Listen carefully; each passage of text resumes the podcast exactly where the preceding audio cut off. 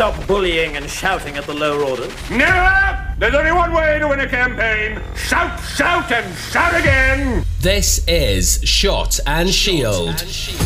Listening in Memphis, Tennessee, Reykjavik, Sweden, and Sunshine West, Australia, this is the Shot and Shield Supercast, a podcast dedicated to 19th century wargaming and history, a program meant to be heard while you are painting your miniatures and building your terrain. I am your host, the Grand Duke Scott from the Duchy of Florida. We are being terrorized by deputies armed with daggers, and these madmen have outlawed themselves for their attempt on the liberty of this country. They're trying to kill me. They're trying to kill him. I will kill my brother if he betrays the freedom of the French people. Get it out!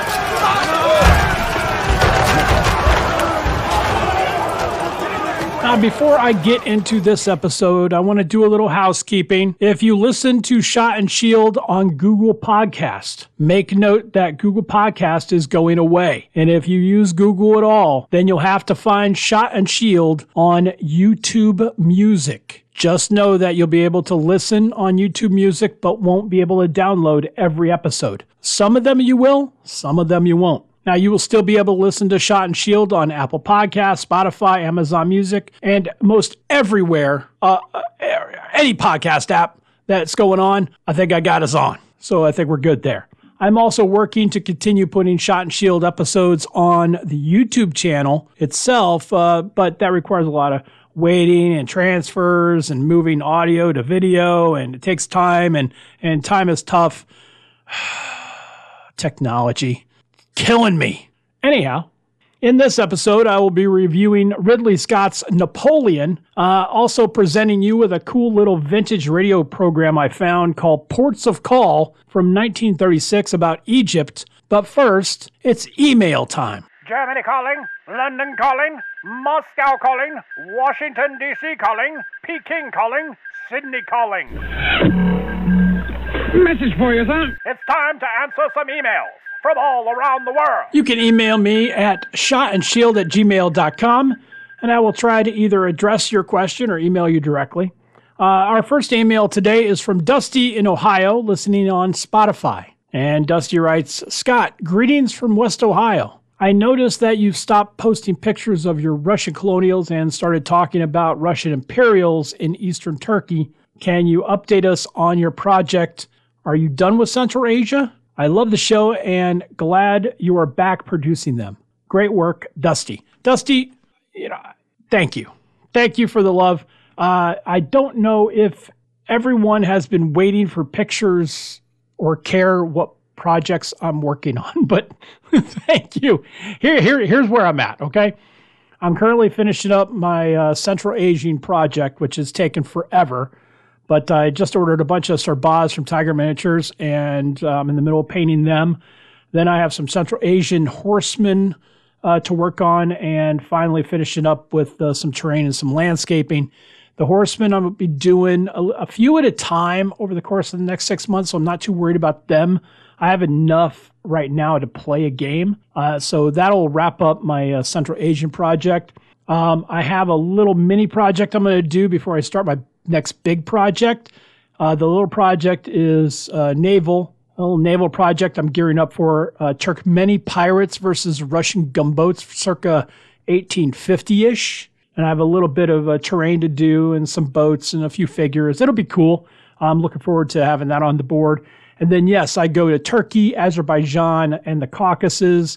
Uh, let's see, I got uh, some more, I received some more Persians uh, over the holiday uh, from Black Hussar in Germany such a great line. The Persians from Black Hussar, it's actually the originally uh, the sculpts were Westfalia, and they're so nice, just so nice, um, and they're they're a joy to paint. I have a bunch of Russian Imperial forces, uh, mostly from Perry's, that are sitting in my in my uh, lead pile, as it were, uh, and they're ready to be painted, assembled, I got some buildings that I'm painting, uh, and I still need to pick up some Turks, but I'm waiting for Perry's to complete their Ottoman Napoleonic set before pulling the trigger and purchasing those. Uh, they have some great uh, infantry. Uh, they put out some cavalry, and I'm waiting on the uh, artillery. Once the artillery drops, uh, then boom, I'm gonna start placing an order and get that in gear, and I'll get all the flash cleaned up and get it all primed. That way, I'm ready to just boom start going. And now, believe it or not, once I'm done with Asia, I'm done. I'm not doing anything else in Asia. I'm going to be bailing out of Asia. I'm going to go somewhere else, uh, another theater inside the uh, 1800s. I haven't decided exactly where because I really want to get. I, I, I kind of like to do a project at a time. I actually have the fact that I have these three projects going makes it kind of like oh I hate it because I when I'm done with a project I just want to finish the project and move on to another project. I don't want to decide on a project before I actually get the project going. I kind of want to just kind of roll in it. Uh, but I am going to be leaving Asian, uh, the Asian stuff behind and go into another another theater. I'm not sure exactly which. If I'm going to go South Africa, if I'm going to go Australia, if I'm going to go Franco-Prussia, if I'm going to go 1848, if I'm going to go to South America, or maybe I might just go traditional and just you know what, and just bite the bullet and do some Union Confederate. I don't know. And you're like, what? No, I'm serious. I just I don't know. I don't know. It's probably not going to be that, but you never know what's happening with in my melon. So, but anyway, Dusty, I hope that brings you up to date, and thank you for your email. Uh, next email comes from Barry in Newcastle, Australia, who wrote me. Uh, it says, uh, let's see, Barry writes, Scott, I was disappointed in your last show. It doesn't seem like you know anything about Australia. Next time, you should find someone who knows more than you. Uh, I do like the program you presented, but I was disappointed in the Australian episode. I'm not sure if you'll read this on the show, but if you do, it just means you're a hardy bear. Barry. Uh, P.S. I am from Newcastle. I hear you, Barry. I, as I said in the beginning of that episode, I didn't know a lot about Australia except the pop stuff and what I've heard music and then what I've researched. You know, so I I'm not well versed in Australia. So I did I did what I could based on the time constraints I had. And you're right, I should have an expert, and uh, I will have an expert uh, as soon as possible. Uh, also, a hardy bear. I, I hope that's a compliment. and my final email uh, for this, let's see, for this episode is uh, from the great Yoku listening in Denver. His email reads I am the great Yoku, and I have just recently been listening to your podcast from my palatial estate in Denver, Colorado, in the shadow of the notorious Pikes Peak. Okay, is Pikes Peak notorious? I lived out in Colorado, so I, you know, for a little while, I don't remember it being notorious, but, you know, that's just me. Anyway, uh, the great Yoku continues. I am a wargamer also, and I don't believe in painting my figures. I find it a waste of time when I just want to play the game. How do you feel about that? Do I offend you? Would you have me waste my years painting and not playing? The Great Yoku demands a response. By the way, love the show, The Great Yoku. Uh, no, Great Yoku, uh, that does not offend me. It's, you know, bro, it's your choice, yo. I can understand wanting just to play the game. I felt that way when I first started wargaming back in the late uh, 70s. I'm old. Uh, and I would drive the guys I played with pretty nuts because I didn't always have all my figures painted. Now I, I, I would rather wait un- to play until I have everything I need for the game ready. I hope this doesn't across as offensive, but wargaming to me is like a combination of understanding history and strategy and tactics and painting and building and landscaping so it's it's it's like it's all wrapped up into one banner that I term wargaming. If you buy the figs, you don't paint them, that's cool. That's cool. But then you're just kind of playing a board game, right? Rather than a war game, if you think about it. As when you get a Monopoly game and they got pieces in it, they're not painted. You're working with me? All right. It's just my opinion. That's what I think. Eh, what are you going to do? But uh, great, Yoku. Thank you for the email. Now, uh, like I said, uh, before I get into Ridley Scott's Napoleon, I want to tell you about Shot and Shield, which is brought to you by Dr. Harold's Hobby Supplies, your one-stop shop for tools, paint, glue, brushes, wargame, uh, wargaming bases, display stands, model trees, static grass, dice, dice trays, and terrain materials, even some miniatures. New items added every week. Dr. Harold's is your new dropship site and it's growing. See the growth at drharold.myshopify.com. That's D R H A R O L D dot myshopify.com. Dr. Harold Hobby Supply is a proud sponsor of Shot and Shield. This is Shot and Shield. I hear that conditions in your army are appalling. Well, I'm sorry, but those are my conditions, and you'll just have to accept them. From the land of the audio to the world of the visual, the Shot and Shield podcast is on YouTube.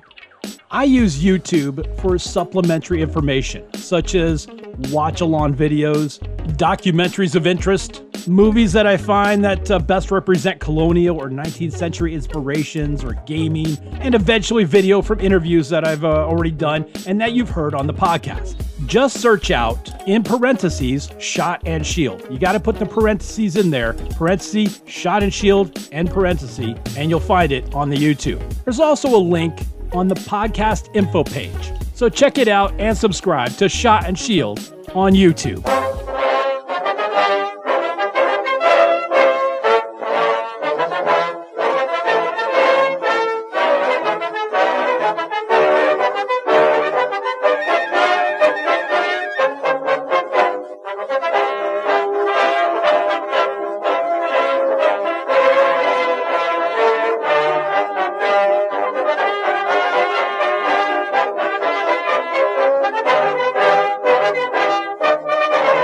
Thank you for listening to the Shot and Shield podcast, heard on Apple Podcasts, Spotify, Amazon Music, and practically every podcast app. And this is my movie review of Ridley Scott's Napoleon. I found the crown of France in the gutter. I picked it up with the tip of my sword and placed it atop my own head.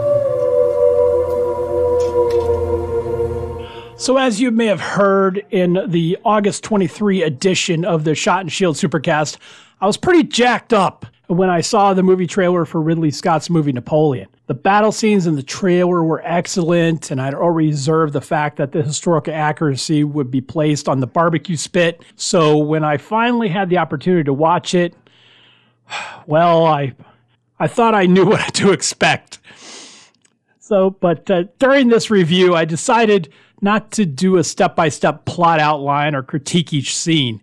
Obviously, the scenes are done in a sort of chronological order. Once again, the the historical accuracy is really it's really tough. but let me do this. First, I'll hit the acting. Then I'll address the portrayal of Napoleon versus historical accuracy thing, and then finally uh, the battle sequences. All right. So that's how I'm going to kind of approach this. But uh, it's so look, okay. So first up, I'd like to discuss the acting because I actually had a problem with it. However, let me let me let me do this. Let me focus on the positives. Vanessa Kirby as Josephine is excellent. She did a great job. Uh, she plays the manipulating femme fatale perfectly. Uh, Ian McNeice, one of my favorites, he plays Louis XVIII to perfection.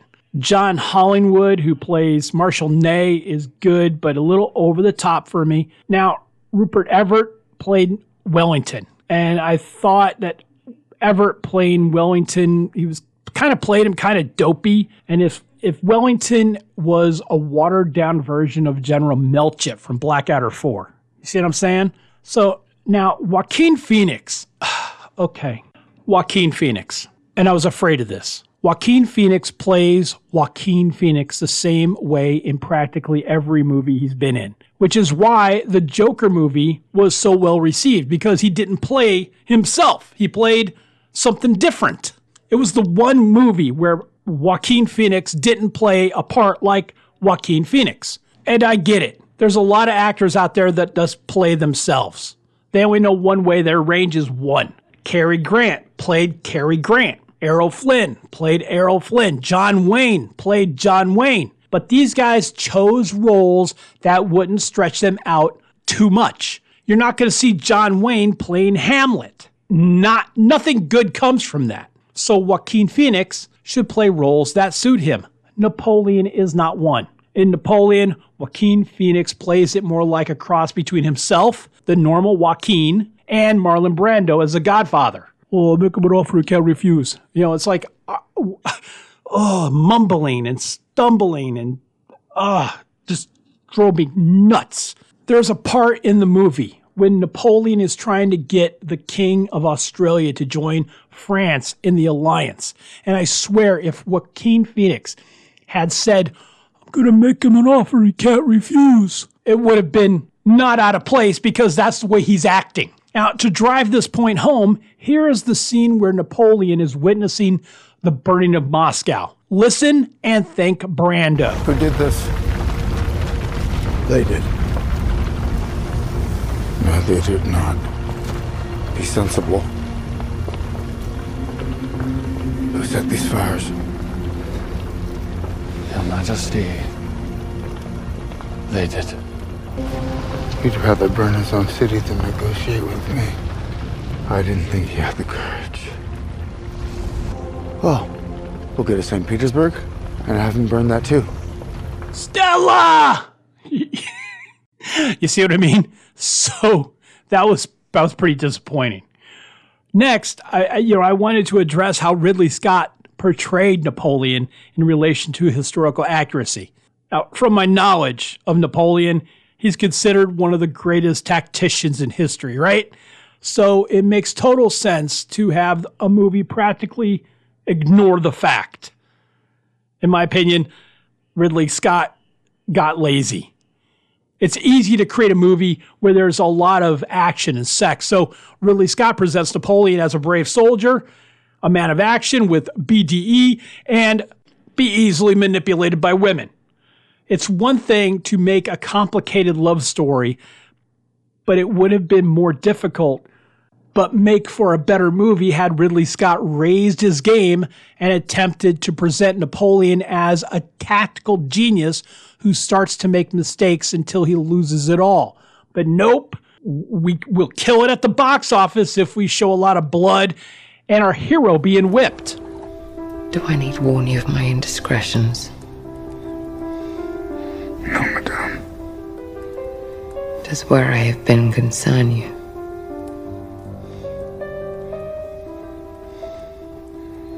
No, madame. Now, I knew that historical accuracy was going to get mauled. So I knew this going in. I wanted to see the battle scenes. The Don Cossacks coming coming over the, the hills and out of the forest after the retreating French, the Austrians getting their face punched in by the French at Austerlitz, the Waterloo squares, and the Battle of the Pyramids. So here we go again. I kind of am disappointed. I mean, the uniforms are spot on, the battlefields were well done, and the action was good, but nothing representing tactical genius is ever was ever there. It was action for sake of action. When the action was over, well, I felt the same as if The Rock had played Napoleon, uh, the Fast and Furious with horses type feeling. Now, I'm being hyperbolic when I say that, but I don't I don't mean that the action was exactly the same, but how I felt when I was done watching it. So when The Rock is trying to find out who's smelling the cooking and laying the smack down, I felt the same way after seeing Rock smack down somebody or some car going through a wall. General, we are discovered. Good. Wait! Nice! It's a trap! Retreat!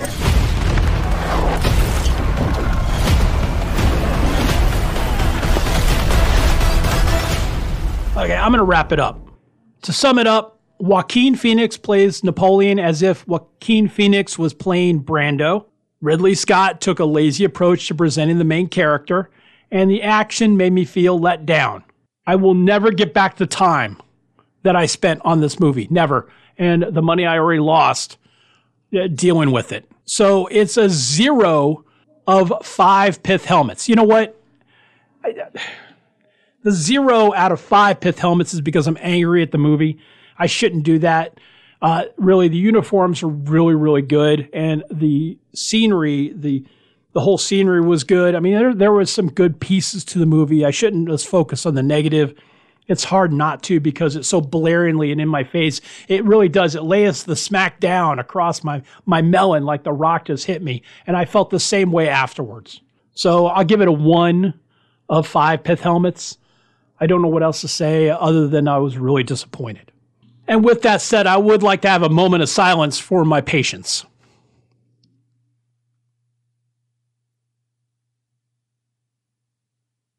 Thank you. This is Shot and Shield. This is Shot and Shield. You don't think I too dream of peace? You don't think I too yearn to end this damn dirty job we call soldiering? Frankly, no. Shot and Shield is on social media. There's the Twitter page at Shot and Shield. Please follow. There's a Facebook group, the Shot and Shield Podcast Wargaming Group. It's open to all. Please join and post some of your amazing games, paint jobs, and creations. Finally, the email, shotandshield at gmail.com. Email me if you have a question or a thought or even a complaint that you'd like read and answered on the podcast. Shot and Shield is on social media.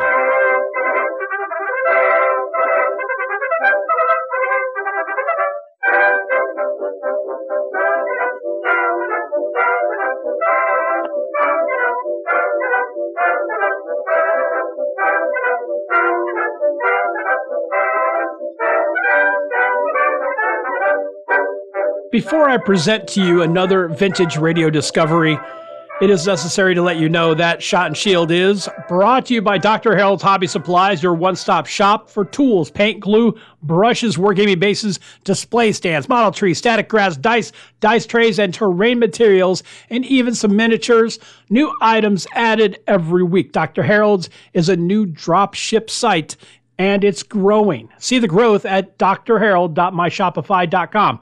D R H A R O L D dot myshopify.com. Dr. Harold's Hobby Supplies, a proud sponsor of Shot and Shield. Now, during my three month job related retail sabbatical, I had a chance to dig around for some more cool vintage radio, and I chanced upon this weird little series from 1935 36 called Port of Call, which is a series of historical vignettes about one port of call inside a 30 minute program. I've chosen a few of these to present to you uh, in the, coming months. And the first one is from 1936 called Port of Call, Egypt. Ports of Call.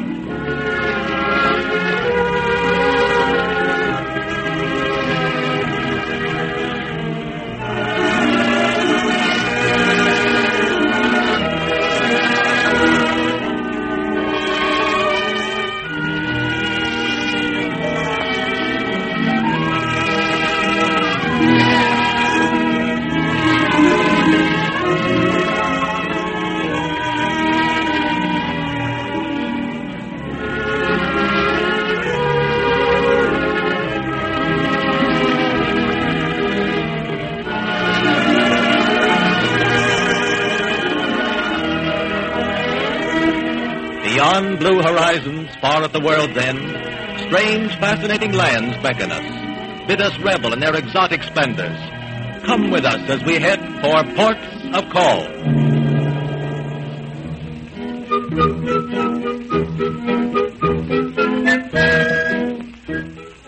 Egypt, 7,000 year old queen of the Nile, a land of sunlight and endless summer. While Europe still remained in a primitive state, when Greece did not yet exist and Rome was unheard of, the pharaohs of Egypt knew enough about architecture to build pyramid-shaped tombs, which have stood inviolate for 6,000 years. It was Egypt who gave us the foundations for astronomy. Egypt that first perfected the art of sculpture and painting, who taught us how to dye cloth, weave linen and cotton, Truly, this land is a magnificent and lasting monument to the saying, there is nothing new under the sun. We enter Egypt by way of Alexandria, at the mouth of the Nile, a gay, modern city swarming with people of every race and creed. Taking a side trip from Alexandria to the Rosetta mouth of the Nile, we pass a spot where in 1799 an event took place which was destined to open the magic portal of Egypt's past.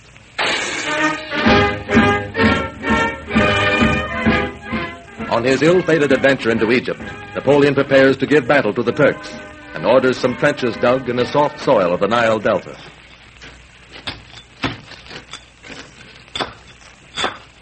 Look here. What can this be? Here, let me help you. Ah, see. Covered with markings like writing. It looks like Greek. And then there are some little pictures like we have seen on the pyramids. I think Napoleon would wish you to give it to him. Oh, Francois, huh? Napoleon is coming toward us now. What are you doing, men? While others work, you stand idle. General Bonaparte, we, we were digging even as the rest are doing. And I dug up this stone. Pierre here says I should give it to you. Let me look at it. Hmm. You're right to give it to me. Soldiers, this stone has the wisdom of centuries written upon it. Indeed, you did well. Very well.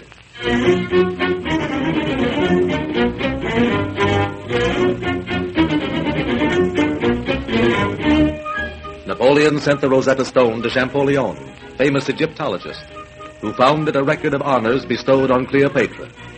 They were written in Greek and Egyptian hieroglyphics. Champollion knew ancient Greek.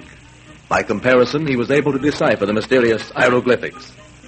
Thus it is that the world today knows so much of the distant wonder and beauty of Egypt's past.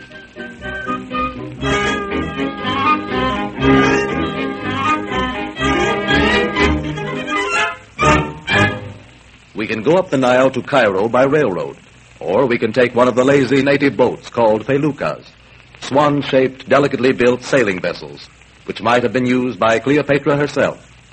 Slowly, Alexandria passes from view. After many hours on the green, turgid waters of the winding Nile, we reach Cairo. Cairo seems more Turkish than Egyptian, filled with mosques and tombs of the various caliphs and cadis. We wander for hours through winding streets packed with every kind of Oriental type, or visit the native bazaars. If we prefer modern comforts, we go to Shepheard's Hotel, where we dance to the latest tunes and eat the finest European food. Only a few miles away, at Giza, we are transported into the dim past to 4,700 years before Christ, when Cheops, Pharaoh of Egypt, decided to immortalize his name. I, Cheops, King of Kings, make a proclamation. When Osiris, the father of the gods, takes me across the black river of death, I wish to be buried in a tomb befitting a king. I order all my slaves to go to the stone quarries and cut out blocks each one the size of three elephants. Then I wish them to be dragged across the sands and built into the largest tomb in the world.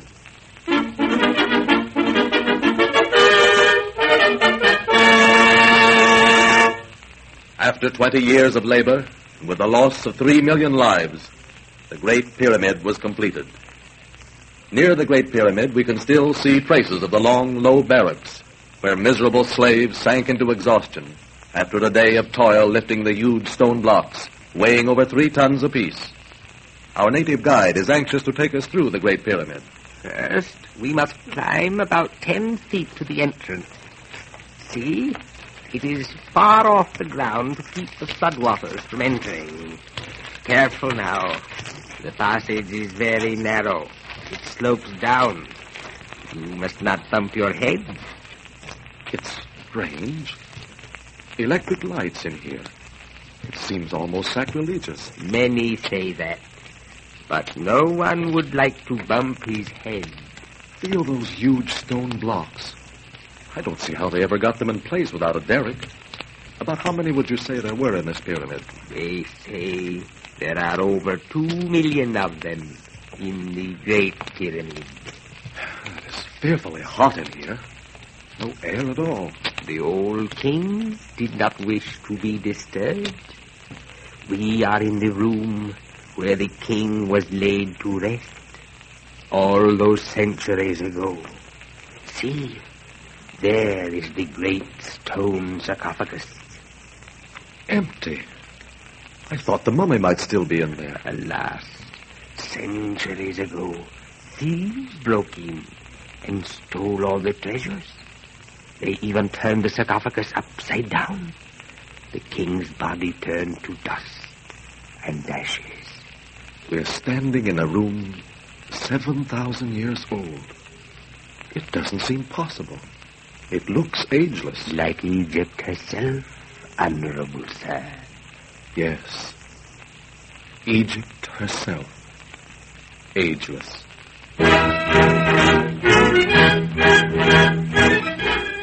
Near the Great Pyramid, stretched full length on the burning sands, we see the Sphinx, looking across the Nile with expressionless, unseeing eyes, endlessly meditating. Whose gigantic portrait is this weird creature, with its lion body and its human head? 4600 BC.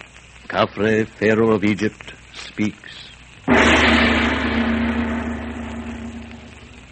I am Khafre, who sits on the right hand of Osiris, god of the Nile. Who was Cheops that he should have a greater monument than Khafre? I command you to build a statue of myself with the body of a lion cut in the solid rock. It shall be the largest in the world, so that even when my sons and their sons have gone, I will be known as Khafre the Mighty.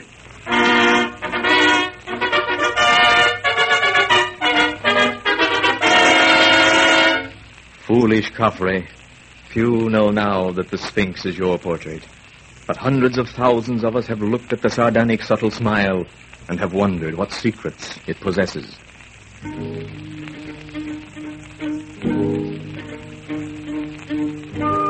Going still farther up the Nile, we pass the Valley of the Kings, a magical name. Among the rocky cliffs that frown upon the Nile are narrow ravines up which we climb to see the rock-hewn tombs of other powerful pharaohs.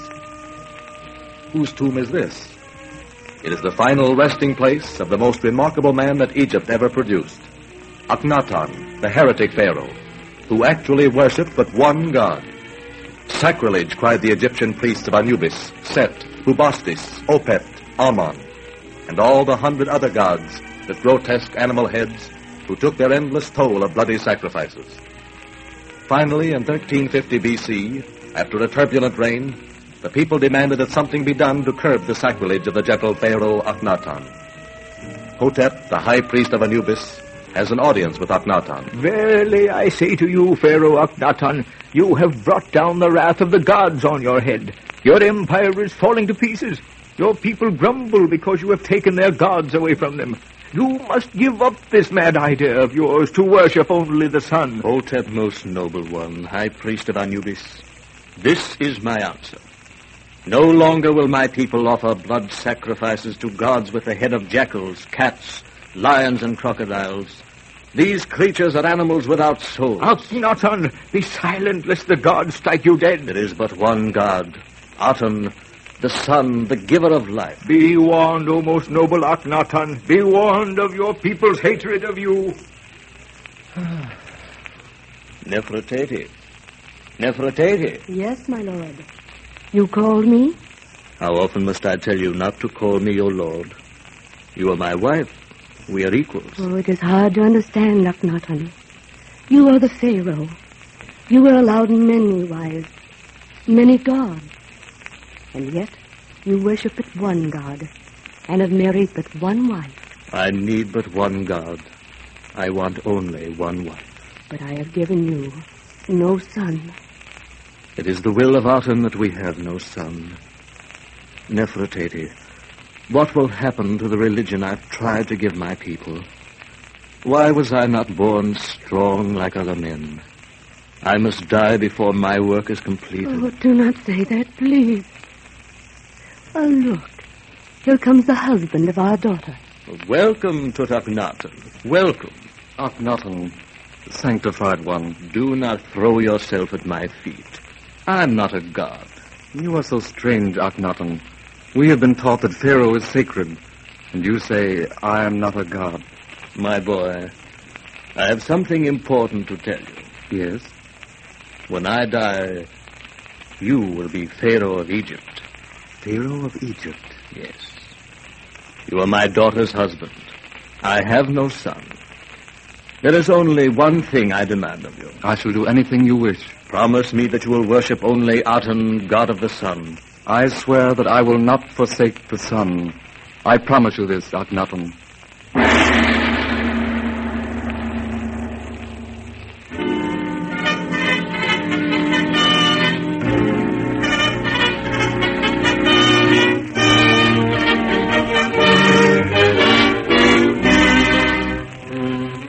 Akhenaten dies, and Tutankhaten becomes Pharaoh. Hotep, the high priest, comes once more.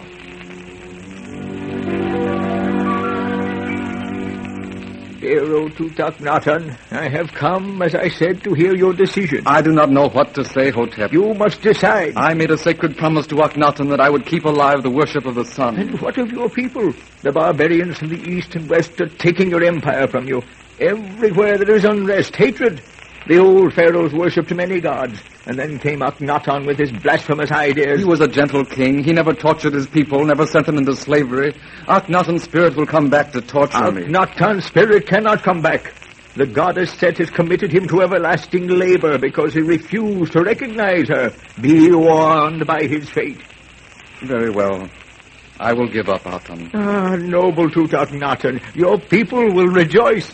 I am glad to make my people happy. One other thing you must do. What more do you want? I've betrayed the spirit of the dead. No longer can you be called Tutankhaten in honor of the sun. You shall be called Tutankhamen in honor of the earth god, Amen. It shall be as you wish. From now on, I shall be called Tutankhamen.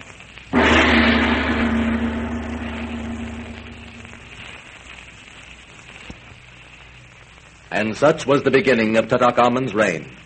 The young pharaoh who was destined 32 centuries later to be awakened from his eternal rest when his tomb was discovered by Lord Carnarvon and Howard Carter in 1922 in the Valley of the Kings at Luxor. Century after century flowed along the twisting Nile, which wound past fertile valleys, barren, rock-swept deserts haunted by vultures and jackals, magnificent estates of the rich nobles, alabaster temples to hundreds of gods, all the splendor of ancient Egypt. But the empire fell to pieces, and the long decadent period of degeneration began. Finally, a stronger nation, barbaric Persia, swept over Egypt with its conquering hordes, and she bowed her proud head to a new lord, Cambyses the Persian. But not for long. Cambyses died. Darius became king.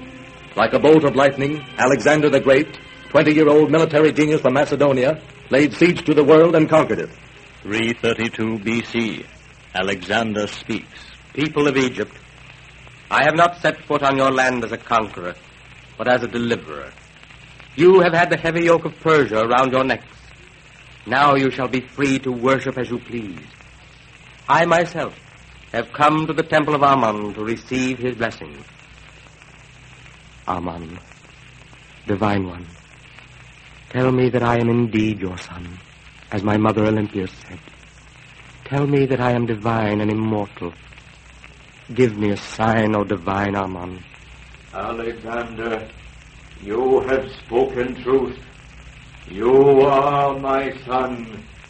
Then, I, Alexander, by divine right, king of Egypt, son of Amun who found the city, it shall be named Alexandria.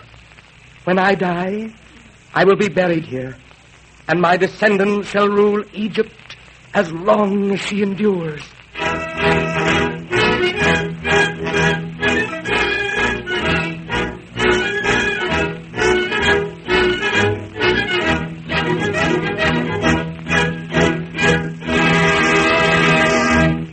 And no sooner did Alexander's fever-ridden body breathe its last than his generals savagely divided his empire among themselves and murdered all his children. Only one wish came true.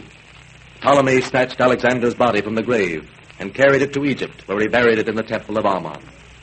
There he founded the dynasty of the Ptolemies, and his last descendant was a woman destined to be even more famous than Alexander himself. Cleopatra, who betrayed her country to the Romans in 30 BC. But do not judge me too severely when you hear those harsh words. At 17, I saw my rightful throne snatched from me by my brother Ptolemy.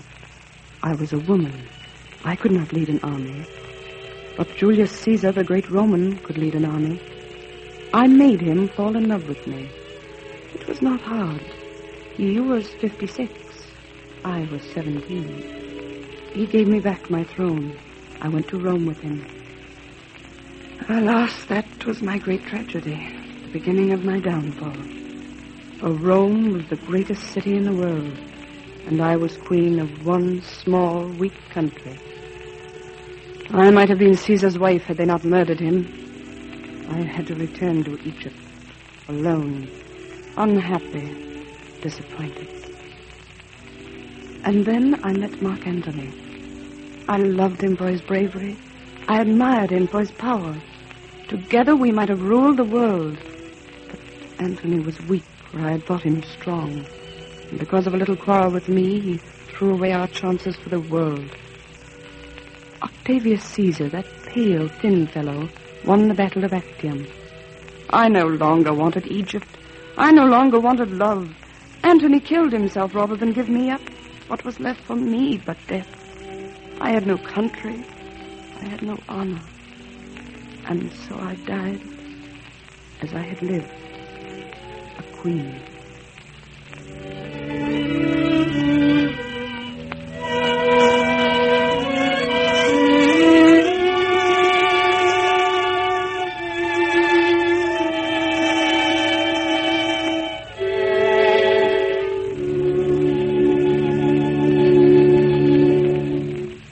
The rule of Rome was Egypt's downfall. Governed by stern military leaders, taxed mercilessly to support the extravagances of the emperors, it was no wonder that Egypt fell an easy prey to the fanatical Mohammedans. In 639 AD, Omar conquered Egypt and made it part of his great Ottoman Empire. Under Turkish rule, the condition of the Egyptian people was indescribably wretched. Extravagant sultans and khedives taxed the very necessities of life in order to support their magnificent palaces. After the Sultan Ismail in 1867 sold England a controlling interest in the Suez Canal in order to pay his debts, the British decided to step in. They deposed Ismail and took over the government. Lower Egypt accepted this humane rule with gratitude. But in Upper Egypt, the Sudan, it was a different matter.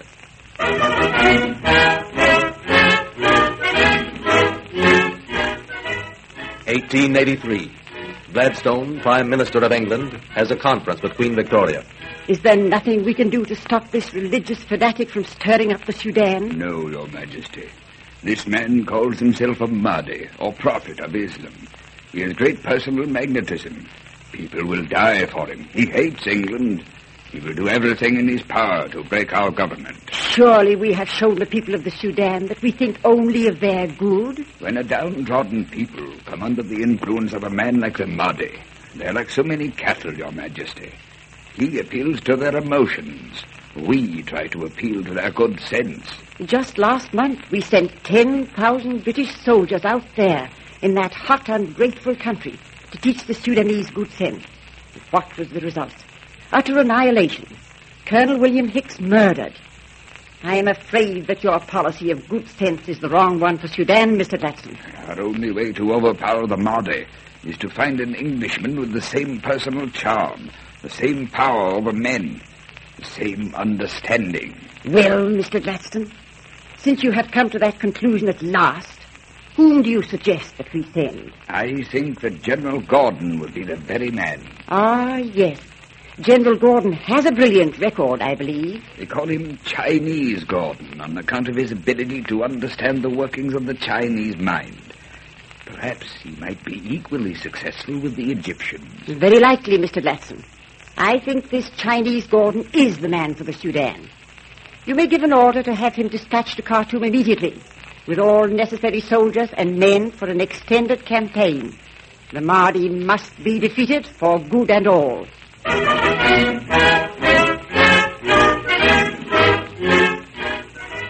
And so magnetic, brilliant Chinese Gordon begins his last adventure. Arriving in the Sudan, he makes his headquarters at Khartoum and gives Muhammad Ali pacifying promises. Two months of precious time go by. Finally, from London comes the answer. You sent for me, Gordon Pasha? Yes, Muhammad Ali. I have news from my country. They will give us Zobair to rule over us as you promised? No. You have broken your word, Gordon Pasha. They do not want Zobair, because he was once a notorious slave hunter. You have broken your word, Gordon Pasha. You believe I could do that? You are an Englishman, Gordon Pasha. Yes, and proud of it. I will not have one word said against my country. I can no longer promise you and your garrison any support.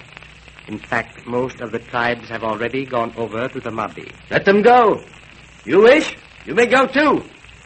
Mark my words, Muhammad Ali. England will come to my aid, and you and your Mahdi will be wiped out forever. Gordon is left with a small garrison of men at Khartoum to hold the city against the rebel tribes of the Mahdi. Day by day, his fate grows worse. In vain, he telegraphs for help. London seems to have forgotten gallant Chinese Gordon and his little band of heroes. Three months go by. Four. Five. March arrives with the Nile rising in its annual flood. The Mahdi lays siege to Khartoum. In London, action is finally taken, and a small armed force under Sir Charles Wilson is sent out to Egypt.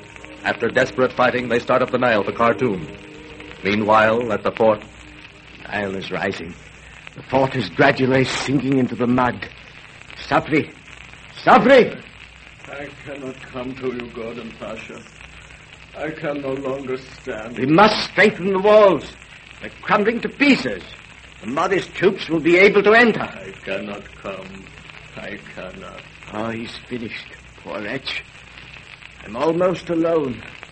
Oh, England. England, where are you?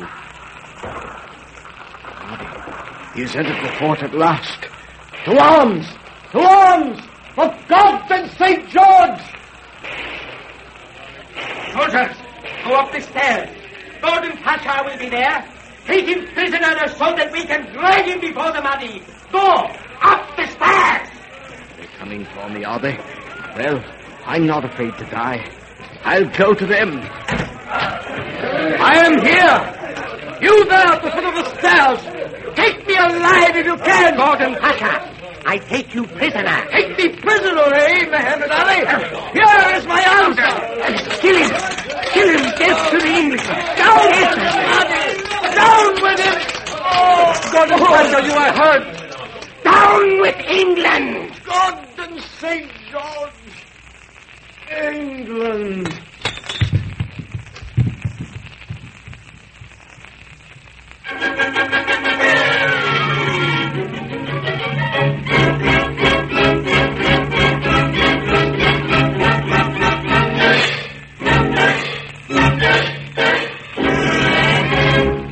Thus was the end of Chinese Gordon.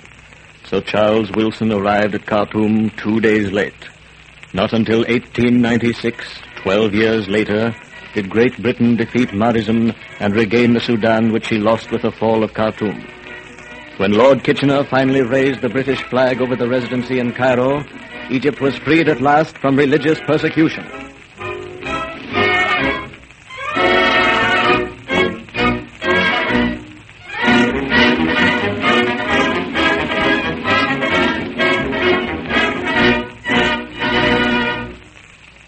Those hundreds of years of oppression, something had happened to the land of the Nile. A certain spirit had been whipped out of her. The old striving for knowledge, the ambition to know the secrets of the universe, the long march toward complete perception of the power of thought, all had disappeared. Today, from their lofty heights, the pyramids look on as another civilization presses forward. The inscrutable image of Khafre, the Sphinx, stares down upon us as though to say in parting, Farewell. Remember, men come and go. Civilizations rise and fall. Empires are made and destroyed. But no man knows my secret. Egypt is ageless.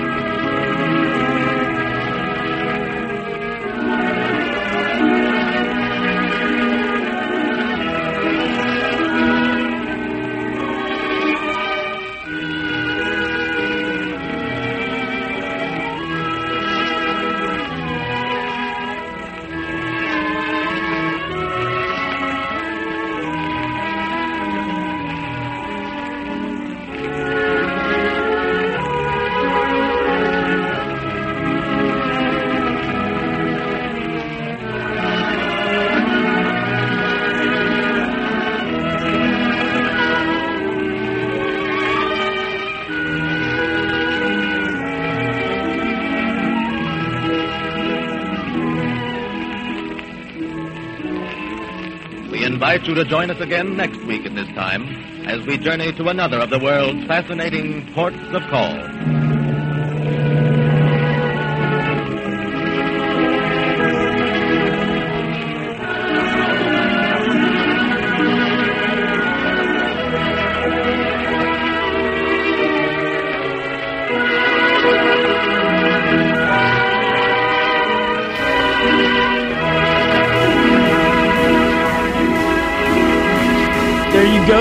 Was Port of Call, Egypt, from 1936.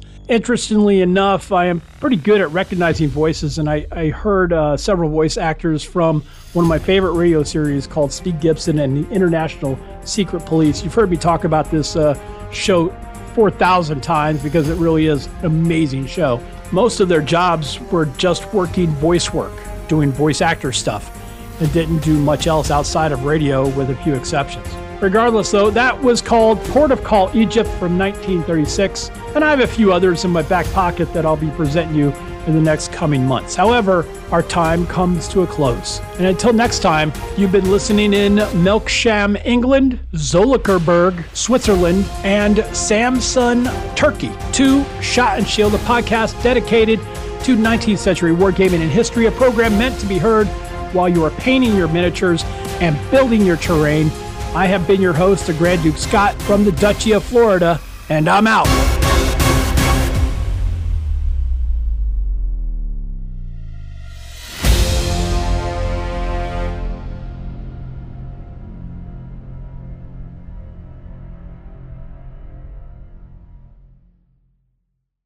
This has been a production of the Experience 13 Podcast Network. 13! Your electricity.